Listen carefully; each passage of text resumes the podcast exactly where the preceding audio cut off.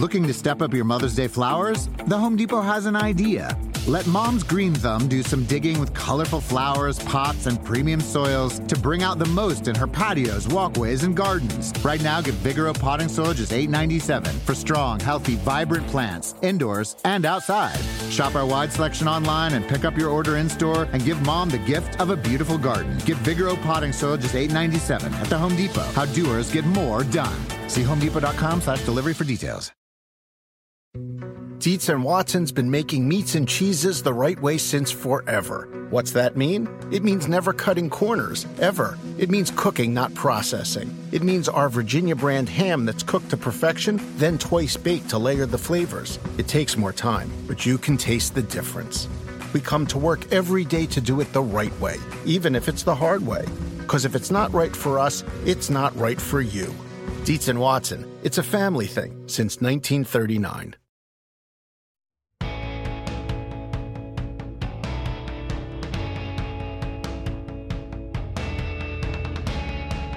Welcome to the Peter King Podcast. After kind of an extraordinary week seven of the National Football League and entering uh, what could be a fascinating week uh, in the NFL, not only because there's some really interesting matchups in week eight, but because the trading deadline, I think, could be very interesting this year. Um, so let me tell you about my conversations this week. Going to have Joe Buck, uh, the Fox Sports uh, host, play by play man in football. Uh, and in the middle of doing the World Series, I caught him uh, before he headed to the ballpark uh, for game six. So, hey, by the time you hear this, who knows what's going on? The baseball season might be over. But I really enjoy not only the frenetic nature of Joe Buck's life at this time of year, but I think he's got the whole thing in great perspective. And we'll go over baseball, football, everything with Joe Buck. And then I'm going to be joined by Jason Fitzgerald of overthecap.com. So, overthecap.com, for those who don't get into the cap or don't, there's a there's a reason why we got a salary cap guru on this week. Uh, Over the Cap has existed for seven years and is my go to resource when I have any questions about any NFL contract. But the reason why it's important this week is that if you listen to this on Wednesday, the trading deadline will be six days away, uh, Tuesday, November 3rd. Um, the most important event, obviously, in the United States of America on Tuesday, November 3rd. I can't think of anything else going on that would trump that. Get it? Um, but uh, the reason why it's important this year is that the salary cap next year is going to plummet about $23 million per team. And so there are many teams that may want to offload salary this year so that they could add to their cap next year because that's the way the salary cap is going to work. If you dump salary this year, you can uh, move your space to the 2021 cap. I don't want to get too deep in the weeds, but it's going to be a big factor in the trading deadline this year. So, Jason Fitzgerald, we will get to him on that. So, before we get to Joe Buck, there's one thing that just sort of really has fascinated me this week as we head into the rest of the season. And that is both A, the Tampa Bay Buccaneers and uh, the uh, acquisition signing of free agent wide receiver Antonio Brown for so many reasons. Many of you, if you read my column this week, Bruce Arians told me essentially that his three wide receivers right now are all playing at less than 90%. They're all playing banged up. Uh, and so Bruce Arians said we made this decision basically because of all our injuries. He insisted to me that Antonio Brown will be on a very short leash, and if he messes up, I mean, I've basically been saying that he's, you know, he's got two strikes on him, and he can't even uh, afford a foul ball. You know, anything uh, that he does wrong, or if the league finds him, uh, you know, culpable uh, in the uh, in the cases that he has against him right now of women who've accused him um, of harassment and or sexual abuse.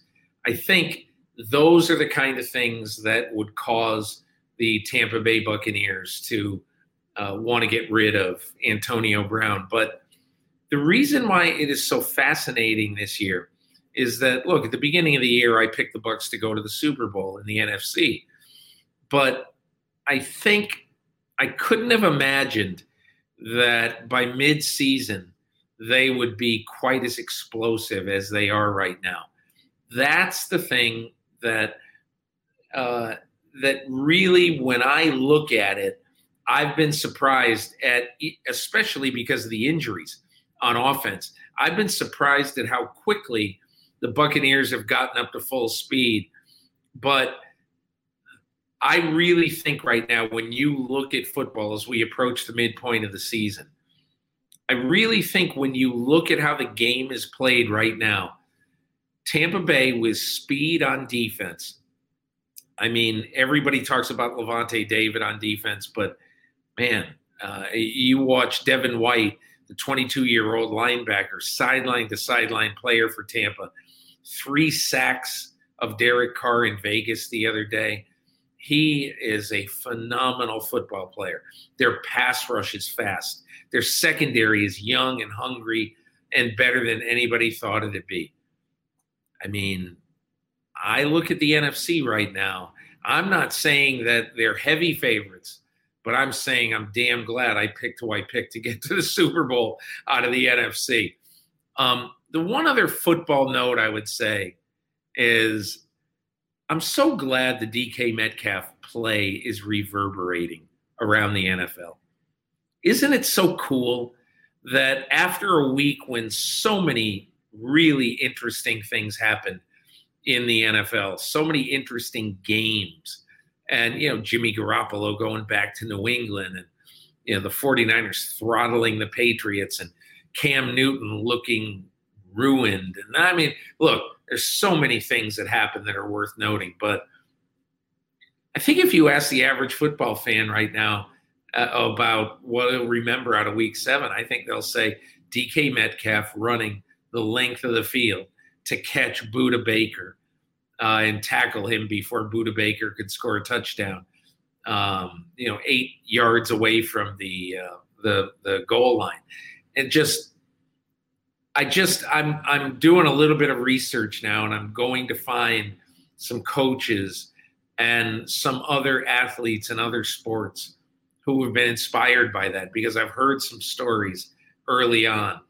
And I just think it's very, very cool to see people uh, getting really fired up through the week about uh, a tremendous feat and a feat that uh, just shows you that there's something inside of DK Metcalf something inside of him when he was young or as he grew, you just simply do not give up. You never give up.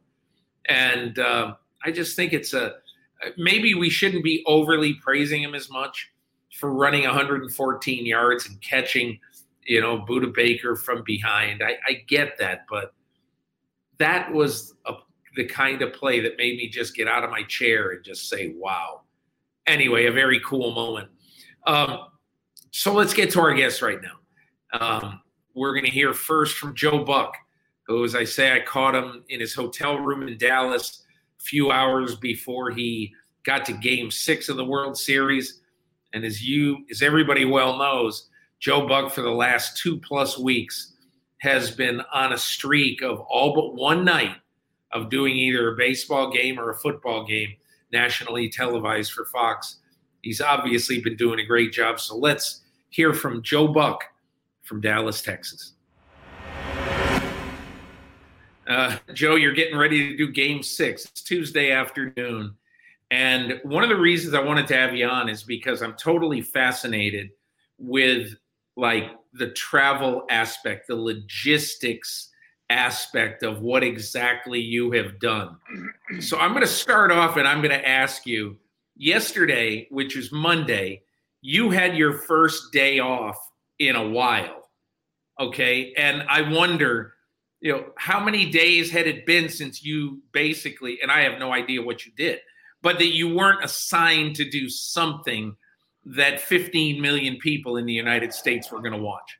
Yeah, uh, man, it, yesterday was was a weird day. It's like I just somebody pulled the plug out of the wall, and I just sat in my room staring at the aforementioned wall. Uh, I, I it's been crazy. It's been a blast, though. It's been four at that point up until yesterday. It had been uh, 14 straight days of doing a national broadcast, and it started with uh, two Mondays ago, the NLCS. So I went Monday, Tuesday, Wednesday, baseball, Thursday, football, which I, I think was in Chicago. Then Friday, Saturday, Sunday in Tampa Bay, Monday uh, in Buffalo, Tuesday game one of the World Series, and so on. So I I uh, I've been in and out of Dallas. I think I can vote here. I've been here long enough. Uh, I, am not registered, however, here in uh, here in Texas. So I'm uh, I'm just kind of uh, I'm figuring out that I think I'm schizophrenic because I can have one personality that does all baseball,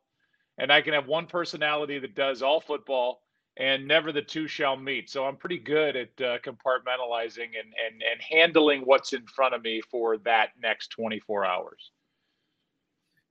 That was really um, that has been really really interesting to me because. Um, you don't sound like and I really watched for how you were going to handle the game in Buffalo, the the the Chiefs and uh or who was it? Yeah, Chiefs and Bills. Yeah, Chiefs and Bills. And I really wanted to find something. It wasn't like I was testing you or anything, but I really wanted to find something that happened that showed, well, geez, he's exhausted. So, and I didn't and I didn't find it. I'm sure there has been a day where when the light goes on, you really have to muster up something or you really have to have a five hour energy or something like that. But what do you actually do about fatigue? And are you able to sleep as much as you feel you really need to? Well, uh, yeah, I mean, I can let you in on my my own personal secret. Is I I made a pact with myself that for the last two plus weeks now, going on three weeks, I wasn't going to have a drink, uh, which to me is a big deal. Um, my wife and I, Michelle uh, Beisner, who works at ESPN, we like to when we put our two and a half year old twins down, we like to share a bottle of wine and watch whatever the hell we're binge watching at the time. And uh, I just thought, you know, for the next two and a half, this is the first time I've done that. Uh, for the next two and a half weeks, I'm not going to have alcohol in my life. And that's helped me sleep. I mean, I wear this whoop thing that tracks my uh, my sleep, tracks my calories, tracks, you know, the strain, so to speak, on my day. And my REM sleep has been off the charts. So I've actually, I got to be honest with you, being away from home, and I, I joke about this with Michelle all the time because of the two and a half year old twins I've had more sleep here than I've had in two and a half years. So I, have yeah.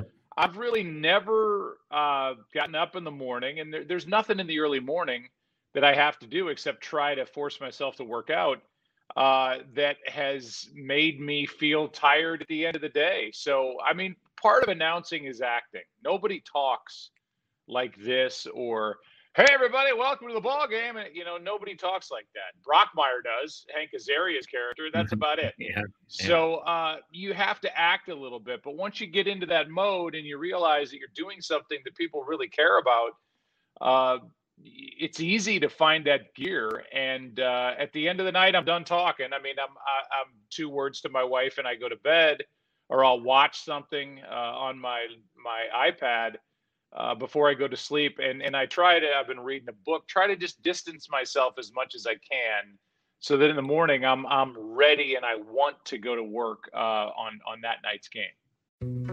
Dietz and Watson's been making meats and cheeses the right way since forever. What's that mean? It means never cutting corners, ever. It means cooking, not processing. It means our Virginia brand ham that's cooked to perfection, then twice baked to layer the flavors. It takes more time, but you can taste the difference.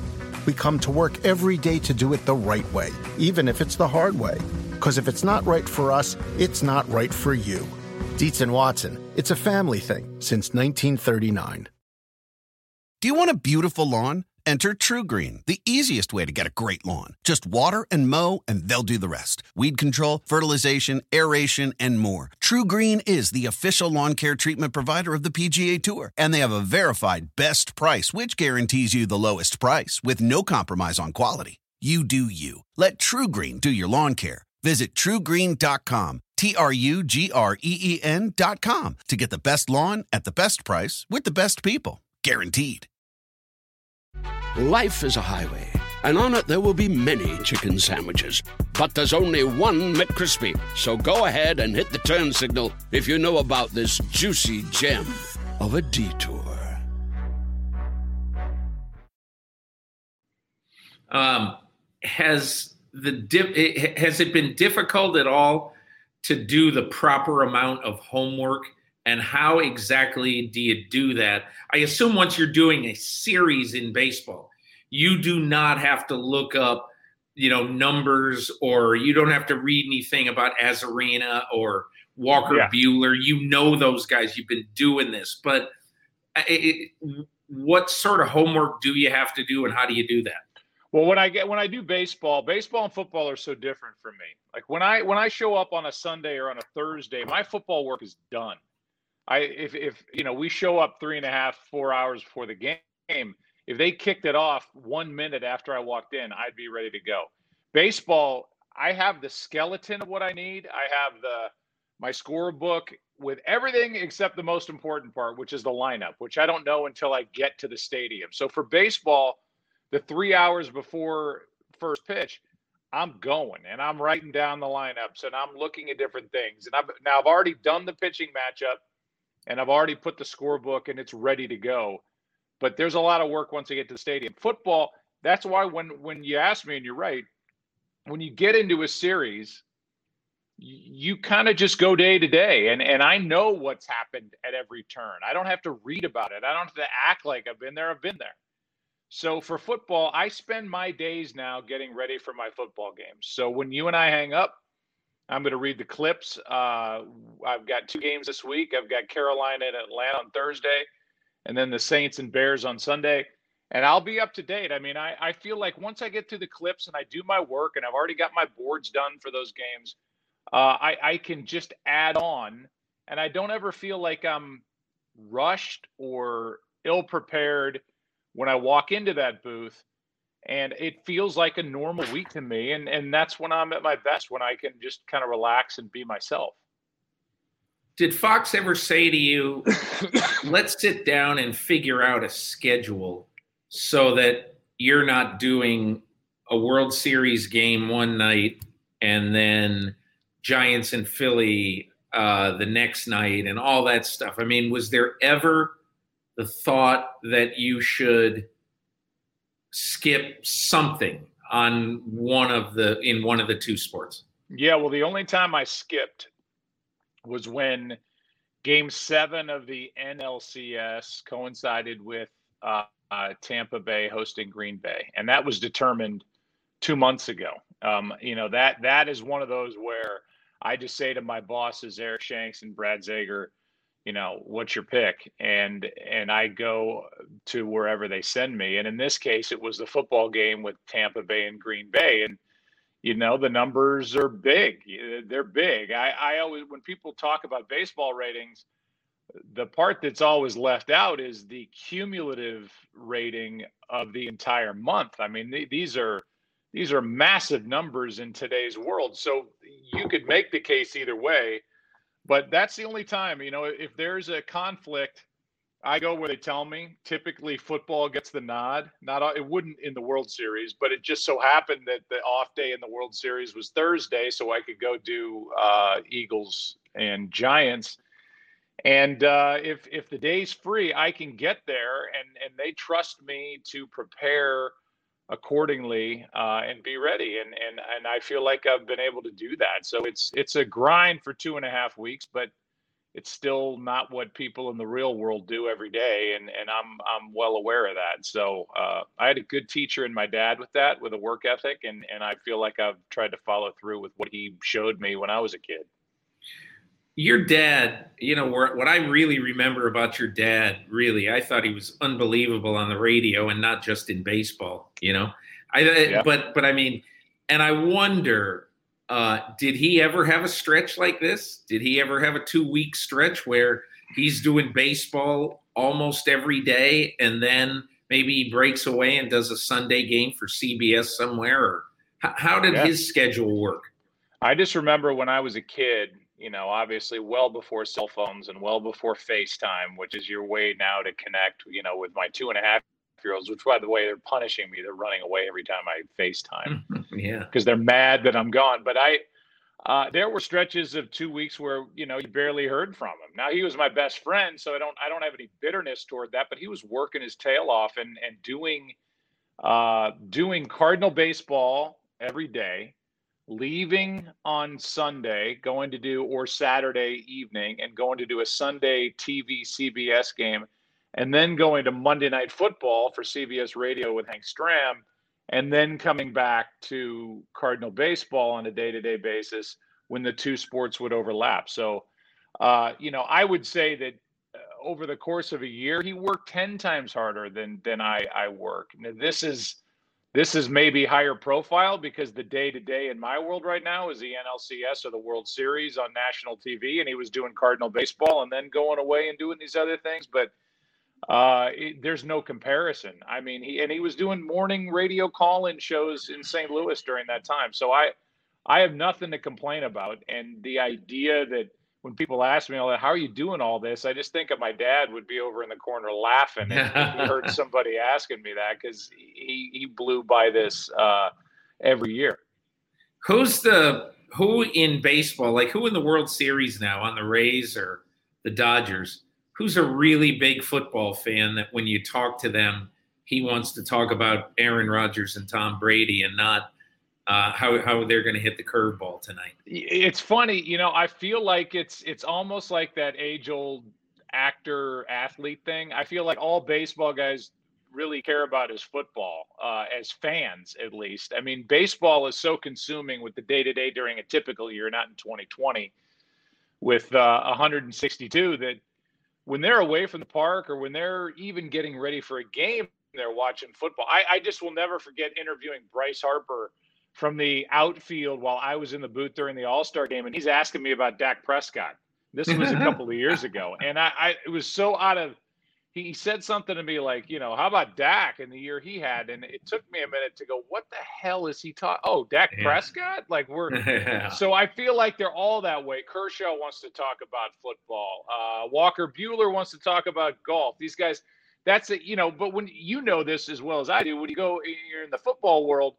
At least for us, it's probably different for you. But for forever, when we sat down with Bill Belichick, it didn't matter who the matchup was it didn't matter what the stakes were in that game. He was as tight-lipped as you could be. But the minute I brought up Tony La Russa or MLB or the history of the curveball, he wouldn't stop talking. But yeah. but then you go, hey, is uh, you know, so is Brady okay? Yeah, we'll we'll, we'll determine that. He wouldn't even tell you if Brady was playing that week. So it's it's funny, you know, when it's your life, you get you've been there, done it, but they want to know about the outside stuff. So I, I would say just to throw a blanket over it, I, I don't think I talk to anybody that's not interested in in some little uh, some little advantage, let's say, for whatever reason, their fantasy football team or their their team pool to what's going on in the NFL. Do all those guys really have a fantasy team? Like, do all the baseball players yeah. and managers and everything? Do they do they play fantasy football? Absolutely. Um, yeah. I, I mean, I can't say all, but I think, you know, I know just from the Cardinals' perspective, Adam Wainwright does it for charity, and they have a league and they raise money, and but they're into it. I mean, they're competitive. You know these athletes. You know they're competitive on anything, and uh, you know it's it's kind of that I'm better than you mentality that they take onto the field is the same thing they take into fantasy football is the same thing they take on You know, I remember traveling around with the Cardinals and you'd have a, a, everybody put in five bucks and whoever bag came off the carousel first would win the pot every time you landed in a city. So it's they can't get enough action and uh and fantasy football's a layup for them. They yeah they they they love it. Uh joe I, I'm I'm really I, I, there's so many interesting things about this stretch in your life, but one of them is and I kind of feel bad about asking you to do this, but one of them is about taking care of your voice.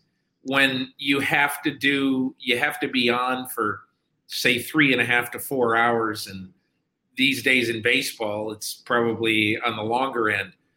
But do you do anything special at this time of year to take care of your voice well, I don't smoke. That helps. I grew up, you know, we keep talking about my dad, but when I started in the broadcast booth and I was 21 with the Cardinals, my dad smoked, Mike Shannon smoked, the uh, radio engineer smoked, everybody, everybody in the booth smoked. And, and that's why my dad ended up sounding like this. Here's a ground ball to short, picked up by Ozzie over to first, two out. And, and that was just a part of, of life back then. So I think I've helped myself in that regard um, I, have been lucky. I had the one year in 2011 where I had a paralyzed vocal cord and I thought my career was over. I got over that. And I feel actually, Peter, like the longer I talk, the more I talk, the more I get swelling with those vocal cords, and then they actually touch easier. I, I know about the apparatus way too much, but unless you have some sort of laryngitis going on, which I, I really try like hell to to just go from my room to the lobby to the car to the stadium and then reverse it.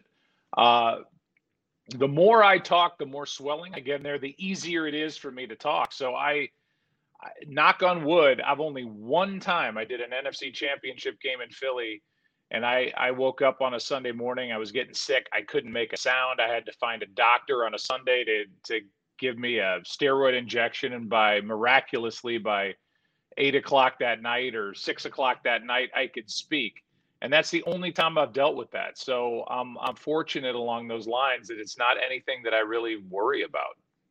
Do you? What do you drink during the day? Coffee, tea, water? What do you well, do? Coffee. Coffee's terrible for your voice, but I cannot live without it. So yeah. I, you know, I mean, you're watching me drink uh, Starbucks, and only in Dallas. I mean, we don't have this in St. Louis. There's like a Starbucks Reserve uh, oh, yeah, bar yeah. that yeah. we don't have that in uh, we don't have these high highfalutin things in St. Louis. But I, uh, yeah, I, I, drink coffee all day, and then during the game, I have this thing, which is it's called a Contigo, which keeps uh, everything hot in it. It's like a Yeti, uh, yeah. and I, I drink tea, or I'll just drink water, room temperature water, but my bladder, uh, which is on record as being one of the smallest uh, in the history of broadcasting, is uh, is an issue. So if I'm just pounding water all game, I'm constantly running back and forth and trying to beat the commercial back before yeah. Uh, before I sit down and and you know I, I, I there have been many times where I have left the booth to go to the bathroom and waited for the stage manager to count backward from five Wow. Wait till he gets till three just to see how much Smoltz and Aikman freak out, uh, knowing that if I'm not sitting there, they have to bring it back from commercial break. But I've made it about 99% of the time. um, I got to ask you two baseball questions. One, I'm kind of fascinated by Kevin Cash, and I'm a big baseball fan. And he does things like bring his closer in in the fifth inning because he figures that that is the most important, you know, there's a good chance that that's going to be the most important two outs he needs to get. If he's got second and third, and the closer has got the best chance to get out without either of those guys scoring, great, we're going to do it. What do you think of the way he manage, manages and he's kind of setting baseball on its ear? I love it. I first of all, he's great. He's funny. Uh, he's got a lot of energy. You'd love him if you haven't met him. You probably have, but he he's great and and I think that's kind of the wave of the future. I mean, I think yeah. if you step back and you realize this is the 28th, 29th payroll in Major League Baseball, this is how they have to do it. And they make yeah. no bones about it. They they don't hide that. It's fact. a great they, accomplishment.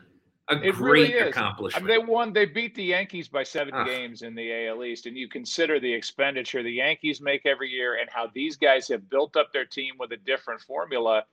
Uh, their starting pitching's good. They, it's one thing to divest yourself of all these high price or soon to be high price players and then go get prospects, but you better hit on those prospects. And they traded Chris Archer uh, to the Pirates, and who they get back? Tyler Glasnow and Austin Meadows. Um, Yeah. You know, and there are examples of that throughout their entire roster. So I like is that is that pitcher they traded to the Cardinals going to be good? You know, in the Arozarena trade, he better be. he I- I better was- be. Yeah, I was texting with somebody even earlier before the World Series. The guy Arozarena's got nine home runs in the postseason, set a record. And this he was like a throw-in. The the main guy they wanted was Jose Martinez, who's like a DH type, not really Yeah. good defender, pretty good hitter. And uh, they trade their top left-handed prospect and one of the top prospects in baseball to get him. And somebody in the Cardinal organization texted me back said, "This guy better be Randy Johnson because yeah. I mean, the Cardinal outfield is not good at all. And the Uh, Cardinals knew that Arozarena is going to be real good, or did they know? no, there's no way. There's no way Yeah. you would give. And let me tell you, you deal with scouts. I deal with scouts. I've been surrounded my, by scouts my whole life. This to me reeks of analytics because any scout or my eyes or your eyes or my wife's eyes or my daughter's eyes, whoever's eyes, would watch Arozarena take batting practice and then watch everybody else in his group at the big league level and go, that guy has faster hands and the ball explodes off that guy's bat. If you you if they were all unnamed players, you go, that's the guy I want. And and to give up on that guy or trade him in a deal and then say, oh well, we knew it. Th- This has got to be, there's got to be some analytical reason that they said of all these outfielders that the Cardinals have, and they have they have like nine of the same kind of outfielder that we're going to trade. This is the guy we're going to get rid of. They don't have anybody like that on their team. So I, it's a huge mistake. It's a big whiff. You, you they they lost an everyday player that that's electrifying. And uh, I said on the air the other night, he's the guy now that when you know he's coming up in the half inning, you don't get up and go Right. you know, go to the bathroom or go get something to drink. You wait until after he hits to see what he does. And and th- there are very few people that are like that. Trout's like that. There are very few people like that in baseball. The other thing I was going to ask you about is I'm fascinated by Walker Buehler. If if if I could have one pitcher in baseball right now, I might take him over deGrom. I don't know why. I just I really have faith in him. He seems almost like a Hershiser type, you know, Yeah. a metro a metronome. He just goes and goes, and I know he's got this blister thing, but what's Buehler like, and is he going to be the next? Is he going to take the mantle from Kershaw, who took it from the long history Fernando or Koufax or Drysdale? Is he is he that good, Joe? Yeah, I you know he's a little bodied guy. He jokes about it. Did with us. He's he's listed at 185. He said I probably put on 10 pounds. So he said I'm probably 195. But it takes him a while to get going because everything he has, every ounce he has to his body mass is behind every pitch. And Yeah. and he said I I- it took me a while at the start of the year. Then he had the blister. Then he's coming back. Then he's got the blister again. And now this is the best he's felt and the best he's looked all year, which is bad news for Tampa Bay because if this goes seven, they Yeah. have to face him again. But I, to answer your question, you would love him. Uh, is he the next guy? Yes, he's the guy now, and I think Kershaw would even probably tell you that. Uh, but he went to Vanderbilt, which is a great baseball program, and they did things there.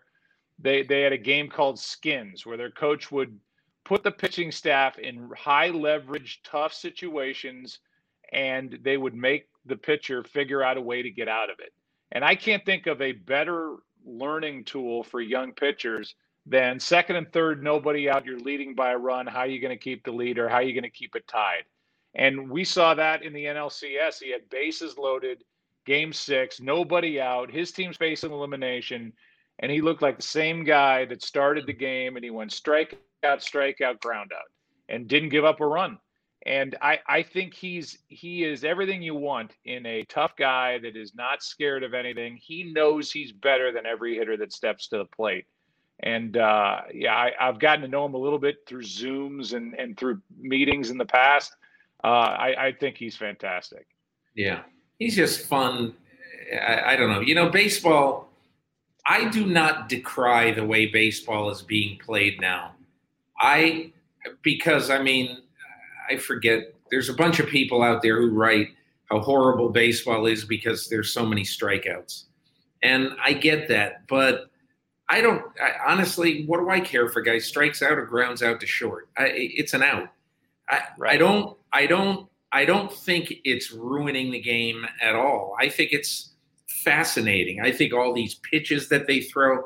I think the fact that so many guys now is a matter of, if just uh, you know regular is a matter of regularity or throwing 95, 98. That's it used to be just be Aroldis Chapman and then whoever. But right. I don't I don't know. What do you what do you think of the game right now? Well, I I love power. Uh, I don't know anybody who doesn't. I don't know anybody who doesn't like seeing 101 on a radar gun and and pitchers that make it look easy and a home run that hit, you know hits into the upper deck. I mean, people that that's all good for the game. Um, that's how these guys are trained now. They're trained as power pitchers, and you know the the, the bottom line is these guys are coming in, and and like you said, I've never seen it used to be, oh my God, that guy throws 95. Now, if you throw 95, you're average, and and it the game has just evolved. So I, I'm not the guy either. I'm not the get off my lawn guy. I do miss some of the strategy. I do miss seeing guys with the ability to put the bat on the ball and hit it where they want to hit it. And and that's a lost art. Bunting's a lost art. We had a safety squeeze the other night in the World Series, which was like mind blowing that it actually worked and it was done to perfection. Uh, but the game is what it is, and uh, I, I, I enjoy every night sitting there. And if a guy strikes out, I'm with you. If he pops up, if he grounds out, what's the difference? But if he puts the ball in play, the entire infield is swung around to one side, and there's a guy at second base, and you can just put the bat on the ball and get him over to third and make the RBI chance easier for the next guy who pops out to out to the outfield, then I think there's a little bit of strategy that's involved there. So I I think there's a balance between the two, but I will always defer to power. Give me power any day over finesse, uh, really in any sport. That that's what I prefer to watch you know, there have been some really, really fun moments this month in in the playoffs. You know, the Brosseau uh, home run off of Aroldis Chapman. You know, Brett Phillips the other night. Uh, you know, the last guy on the bench. There's just something about the weirdness of baseball that happens a little bit more than in than in football but there's also a lot of weirdness in football that happens and fun things like what's the one play in football this year right now that everybody would say hey what's been the best play of the first seven weeks of the season? I bet the vast majority of people if you wrote down 10 plays they would say dk metcalf catching Budda Baker by running 114 yards and running 23 miles an hour or whatever it was and that is just that's not a touchdown pass. That's not that didn't even result in any points. But it's right. just it's just I just been really I, I just think in the month of October there's really been some tremendously fun sports events and go back to the end of the basketball playoffs, which were really, really fun. I can't quite figure out, Joe, why there people are not watching the way that they used to. Not just necessarily because there's the occasional game everywhere that'll get a huge number. But I thought this Marist poll was amazing, where 46% of Americans say they're watching less sports during the pandemic, watching less sports on TV. I thought it would be 46% would say, or, or they would say, I'm watching 46% more sports or right. something like that. How do you view that? Yeah, I think there are a lot of factors. I, I, think we all realized during the pandemic, even people that cover sports or broadcast sports, that uh, that life, while I'm I'm obsessed, and sometimes it takes over my life, like it certainly does in October, that there is a big life outside of the day to day of sports. Yeah. And once you realize you can live without something, it, maybe it's harder to get back into it to the level or the degree that you did before uh, you found that out. I, I, also think that 2020, with everything that's going on uh, politically, with everything that's going on, uh, you know, in this election cycle, uh, the way society just seems to be so polarized and it's you know you're in this camp or you're in that camp and and now it just becomes a daily fight on on news channels it's hard to turn your eyes away from the fight too. I don't you you could probably look at that same poll and look at the amount of news that's being consumed or political talk shows that are being consumed and i'm sure those numbers are way way up. So i i, I would say this that the jewel events will always have that special feel. And and i you know maybe maybe 2020 is an outlier but i think as we go forward you give somebody a compelling seven game world series or a great football matchup or a great nba final or a great stanley cup final people are going to find their way to it. Um, and and and i i will always bet on that until i see differently. And and i i look at this world series you're right. There's nothing like baseball when it comes down to Brett Phillips, who nobody's ever heard of, winning a game against Kenley Jansen on the craziest of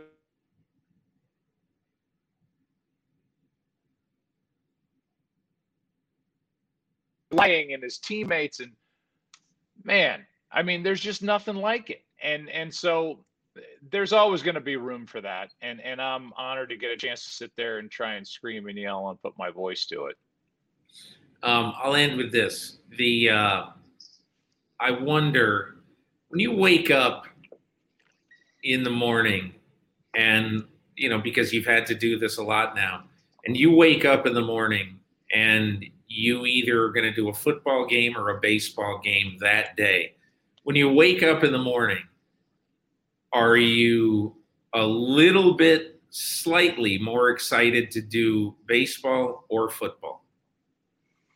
I I contend this. If if I wake up, you and I are talking on Tuesday. If I if you're asking me this tomorrow, when I wake up for a game seven, there's nothing like it. And uh, I, I think that trumps everything. Right. It trumps the Super Bowl. Uh, it's bigger than uh, Stanley Cup final. If you have a rooting interest, and I'm a huge Blues fan, and I saw this two Stanley Cup finals ago, that I mean, that's there's nothing like that because it's end to end action, and you go from offense to defense in a blink, and you're think you're going to score, and then you're holding your breath, hoping that the other team doesn't score. But Game Seven, there's nothing like it. Uh, but waking up knowing that you're about to do Tampa Bay Green Bay, or waking yeah. up knowing you're about to do that's big. And you know, if if there is appointment television anymore, it still is the NFL, um, or it's a game seven. And uh, and to me, being able to navigate the highs and lows of a game seven, and somebody standing on the, on the mound with a ball, somebody standing at the plate with a bat, and in other years, a process that started in mid-February and ends at the end of October, and it comes down to one pitch which uh, you know we've been lucky enough to have uh, a few times at Fox since we started this in '96. There is nothing like that drama, and the beauty of it is for me, I don't have to say anything. I, I can just set it up and watch with everybody else and cap it when it ends. And there's just uh, Game Seven is is the best thing in sports. Uh, I can't. I, there's something about you know sort of what you do in the games that you do that seem to be so much fun, especially like as I look at it, you know, I was kind of following what you were doing and seeing Brady and Rodgers. I just thought to myself, as much of a pain in the rear end as this must be to do a mega game the previous night and then wake up the next morning knowing that you're going to do quite possibly the last game that Aaron Rodgers and Tom Brady will ever play against each other. that is cool. And that's why yeah. that's why kind of the life of Joe Buck is a pretty good life. It is, and I, and and I I think back to my dad's career. Uh, I guess to put a button on it because we've talked a lot about him. You know, he had a, a two-year crack at at uh, the World Series on CBS. It was it was not a fun experience for him. It was not a fun experience for my family going through that. He was in his mid 60s, and it was it was just a different time for somebody who had really made his name in radio. And uh, to but but to know what the stakes are when you do a game on national TV and you're doing live play by play, and now to go, you know, whatever it's been 30 years since then forward in 2020 uh, it is a high wire act at times, and you know you, you got to make sure you get it right, or you're going to live in infamy on the internet for blowing some big call or blowing some big moment, and uh, that's also what makes it fun. You know, yeah. you realize that that uh, you got your heart in your throat for a reason. A because the game's insanely fun, and B because you don't want to mess it up. And uh, and and that's that's what it's been for the last two and a half weeks. And uh, you know, let's let's end with this. You can do a a June baseball game, and you can make a mistake. That's one thing. You do a December, January football game, and you make a big mistake. That's another. And uh, and it's that it's that high wire act that I that I love and I live on that high wire and I wouldn't want to do anything else. It's so interesting you say that because I, I had a long debriefing with Jason Witten after his one year on Monday Night Football. That is the thing that shocked him, absolutely shocked him, that he can make a mistake in a game and it will reverberate 10 times longer and louder than even if he dropped a touchdown pass in a big game. It, and that was so incredibly interesting to him and you know to hear him talk about that and to me you know.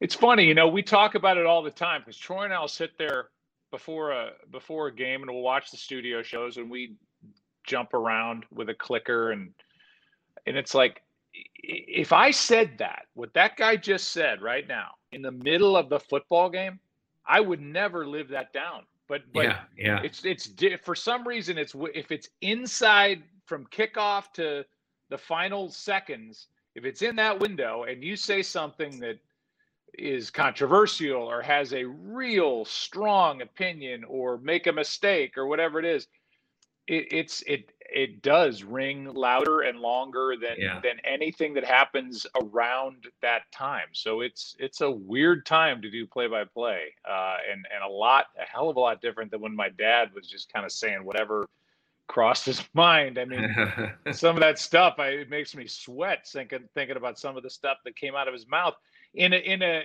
purely harmless, fun way. But you have to think of so many different factions uh, and and sides of every argument before anything comes out of your mouth, it's it's really hard to have any personality when you do the yeah. game because there's there's really it, it, the world doesn't really allow it.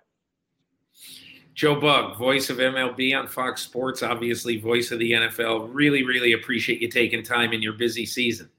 Of course, man. You're the best. I appreciate it, Peter. And now my conversation with Jason Fitzgerald about the vagaries of the salary cap. He runs a site called overthecap.com, which is my go to salary cap site, and why this year it's so important. For those who don't know Over the Cap, it's really, really a cool site.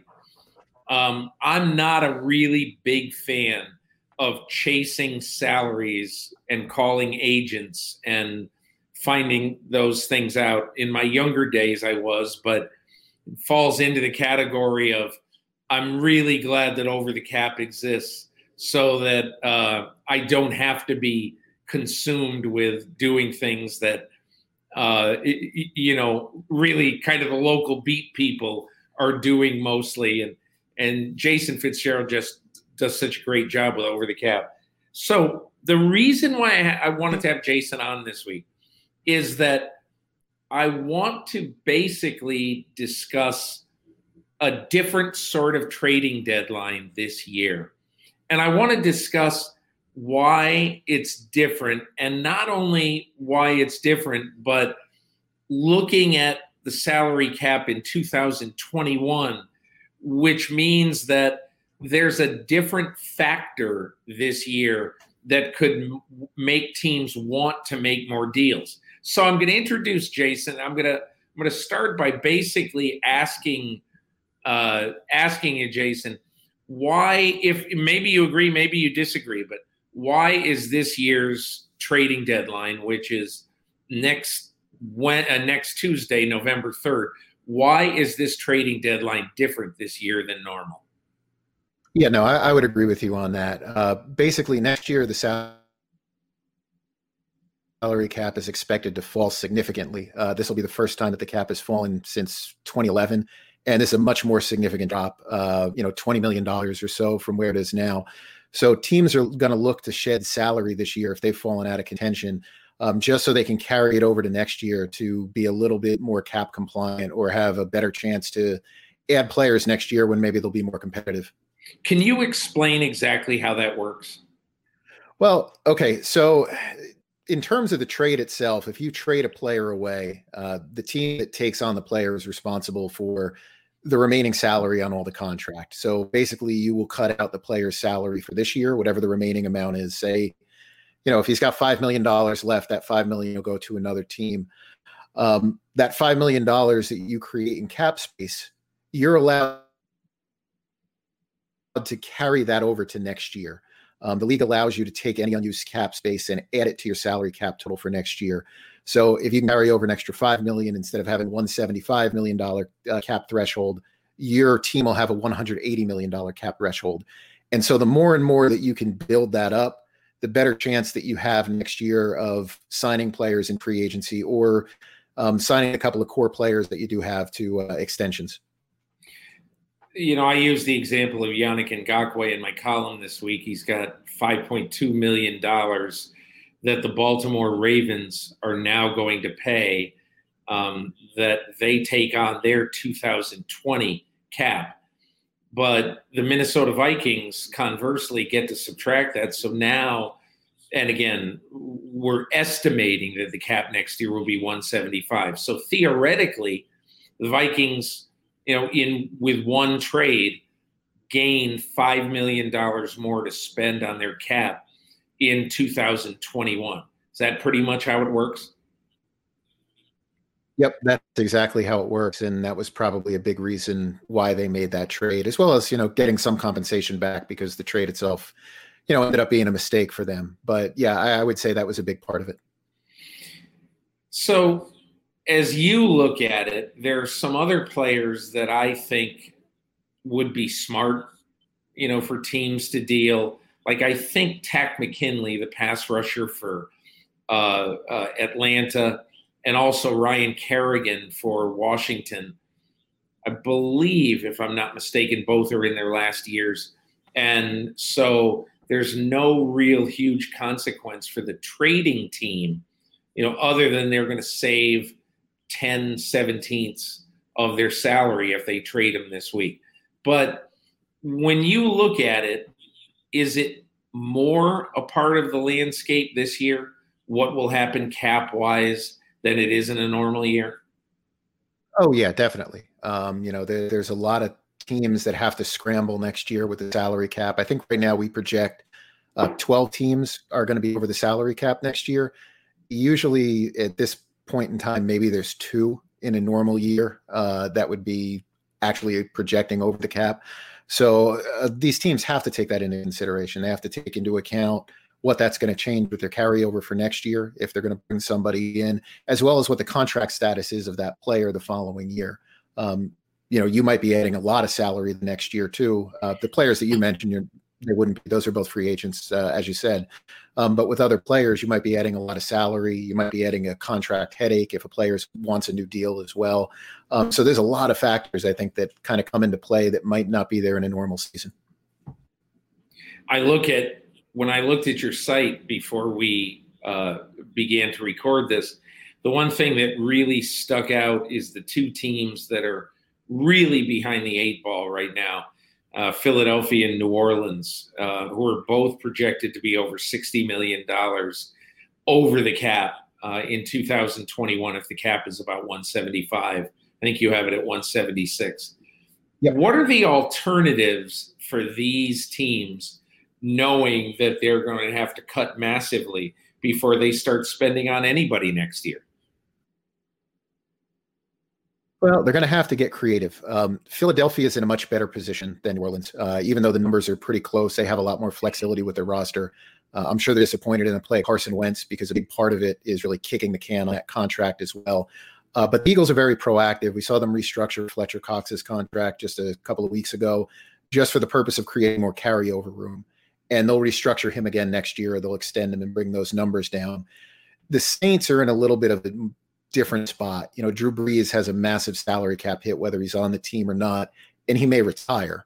Um, so that they have a lot of different levers that they're going to have to try to pull to get creative there um, to be able to comply. Uh, they may even have to do stuff with Drew Brees' deal if he retires um, as a way to kind of manipulate the numbers to keep them low until they can move him after June 1st, for example. Um, they're they're going to be a, a, in a tough way. They they don't have the same type of uh, flexibility, in my opinion, at least that Philadelphia does. It's almost essential. Let's talk about Brees just for a second, because next year his base salary I think is twenty five million, um, but he's got a bunch of bonus bonus money also that's due. Um, how will his contract work if he just retires at the end of the year? And how much money will hit their cap and how will they handle that do you think? So if he retires um, next season uh, he'll have a $22.6 million cap charge um, for all the prorated bonus money um, that's there. Obviously that's better than the 36 million cap charge that he's at right now. Um, in my opinion, what you would do is if he was going to retire, um, no matter what, you're going to have to pay this $22 million uh, you might be able to come up with a way to kind of reduce that number effectively to about 12 or 13 million. Um, what you would do in that case is basically bring his base salary down just from 25 to a million dollars. You know, he's going to retire. So it's just the same thing that you would do if you signed someone to a retirement contract.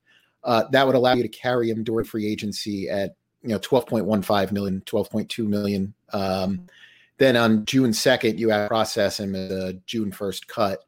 And that'll let you keep his cap charge next year at 11.15. And then you'll defer uh, the ele- uh, other 11.5 million to 2022. So th- those are the kind of creative concepts I think they have to work with with someone like Brees. Um, if he's not going to come back, they just have to do it in a way that they can manipulate the accounting on that contract to work best for them. If he's going to come back, you know they'll do something like that anyway, and then they'll you know prorate a bunch of money and just be a lot of dead money in 2022 when I'm sure he would retire probably at that point. For those who don't know, Jason, can you brief people about why the salary cap is going down, let's say $23 million next year, and why it may stay down? And what do you project the cap to be in the next two or three years? Sure. So the the salary cap is based basically on all revenues that the league brings in, and you're bringing in revenues from the big, massive national television contracts. Uh, you're bringing in local revenue, and you're bringing in stuff from like NFL Network and a couple other streams.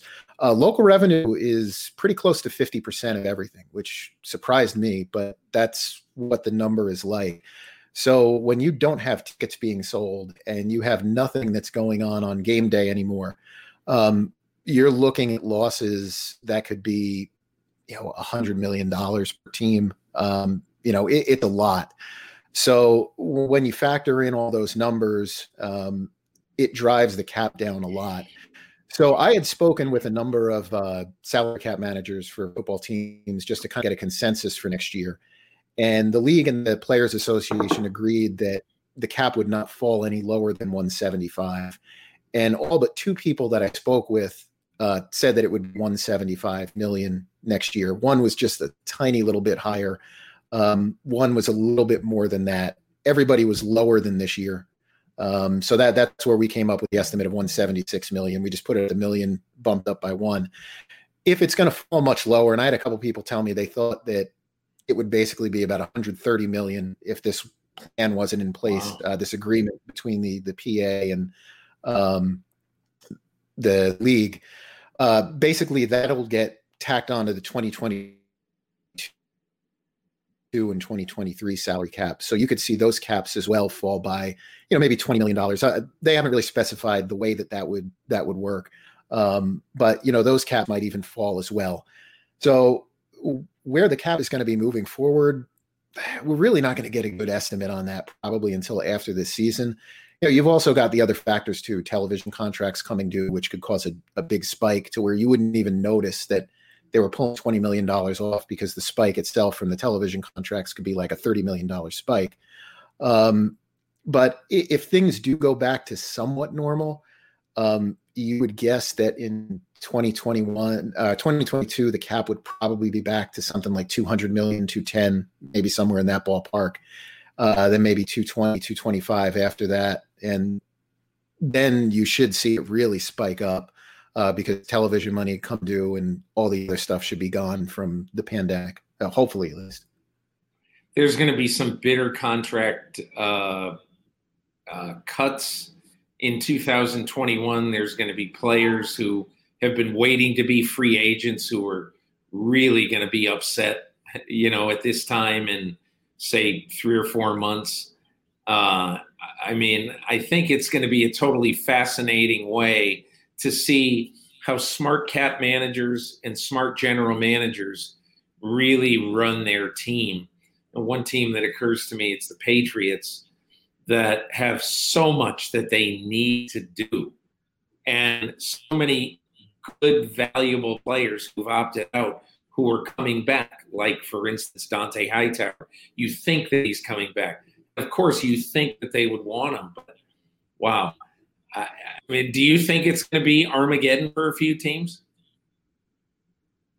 It could be. Uh, I, I, think you could see a lot of those players towards the end of a con- contract that are veterans or players that are in that mid tier, you know, that five to eight, five to nine million dollar salary range that are basically given ultimatums like play on the minimum next year, pretty close to it, or we're going to release you. And there's not going to be much in free agency. Everything is going to be one year deals. You're probably going to have, you know, a lot of reshuffling. You know, you might see a lot of players making five right now. They won't take the pay cut from the team they're on, but they'll still end up pay, playing for one or two million with another team. And, you know, you, you might see a, a, lot of movement next year um, if teams really, really cut back on it. Um, you know, if they don't want to get creative with the numbers or if owners tell them that your budget are just slashed tremendously, you know, and that that's yeah. the other thing. You know, you, you can always manipulate salary cap numbers. You can't manipulate if your owner tells you your budget's only 175 next year. Um, right, right. That, that's right. a whole different ball game, and you know that can really change things. Yeah.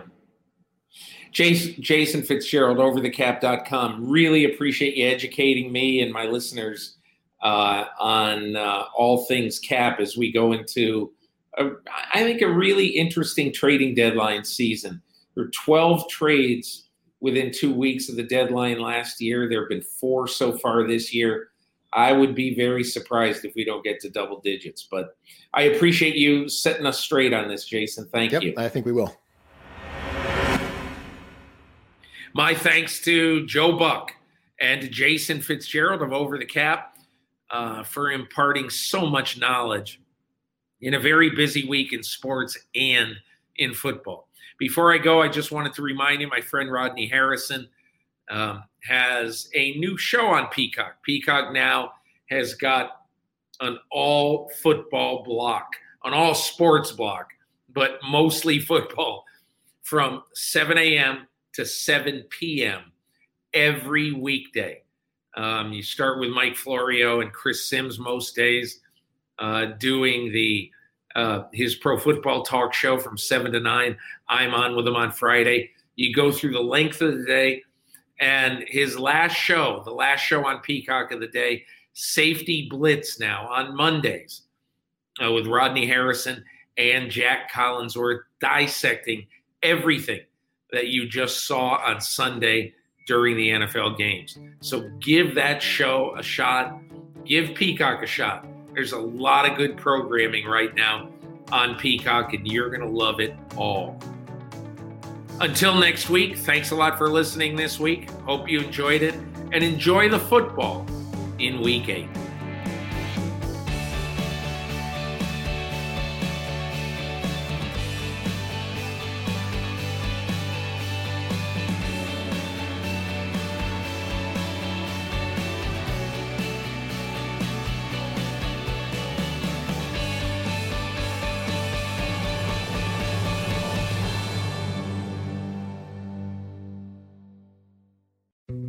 Dietz and Watson's been making meats and cheeses the right way since forever. What's that mean? It means never cutting corners, ever. It means cooking, not processing. It means our Virginia brand ham that's cooked to perfection, then twice baked to layer the flavors. It takes more time, but you can taste the difference. We come to work every day to do it the right way, even if it's the hard way. Because if it's not right for us, it's not right for you. Dietz and Watson, it's a family thing since 1939. Life is a highway, and on it there will be many chicken sandwiches. But there's only one McCrispy. So go ahead and hit the turn signal if you know about this juicy gem of a detour.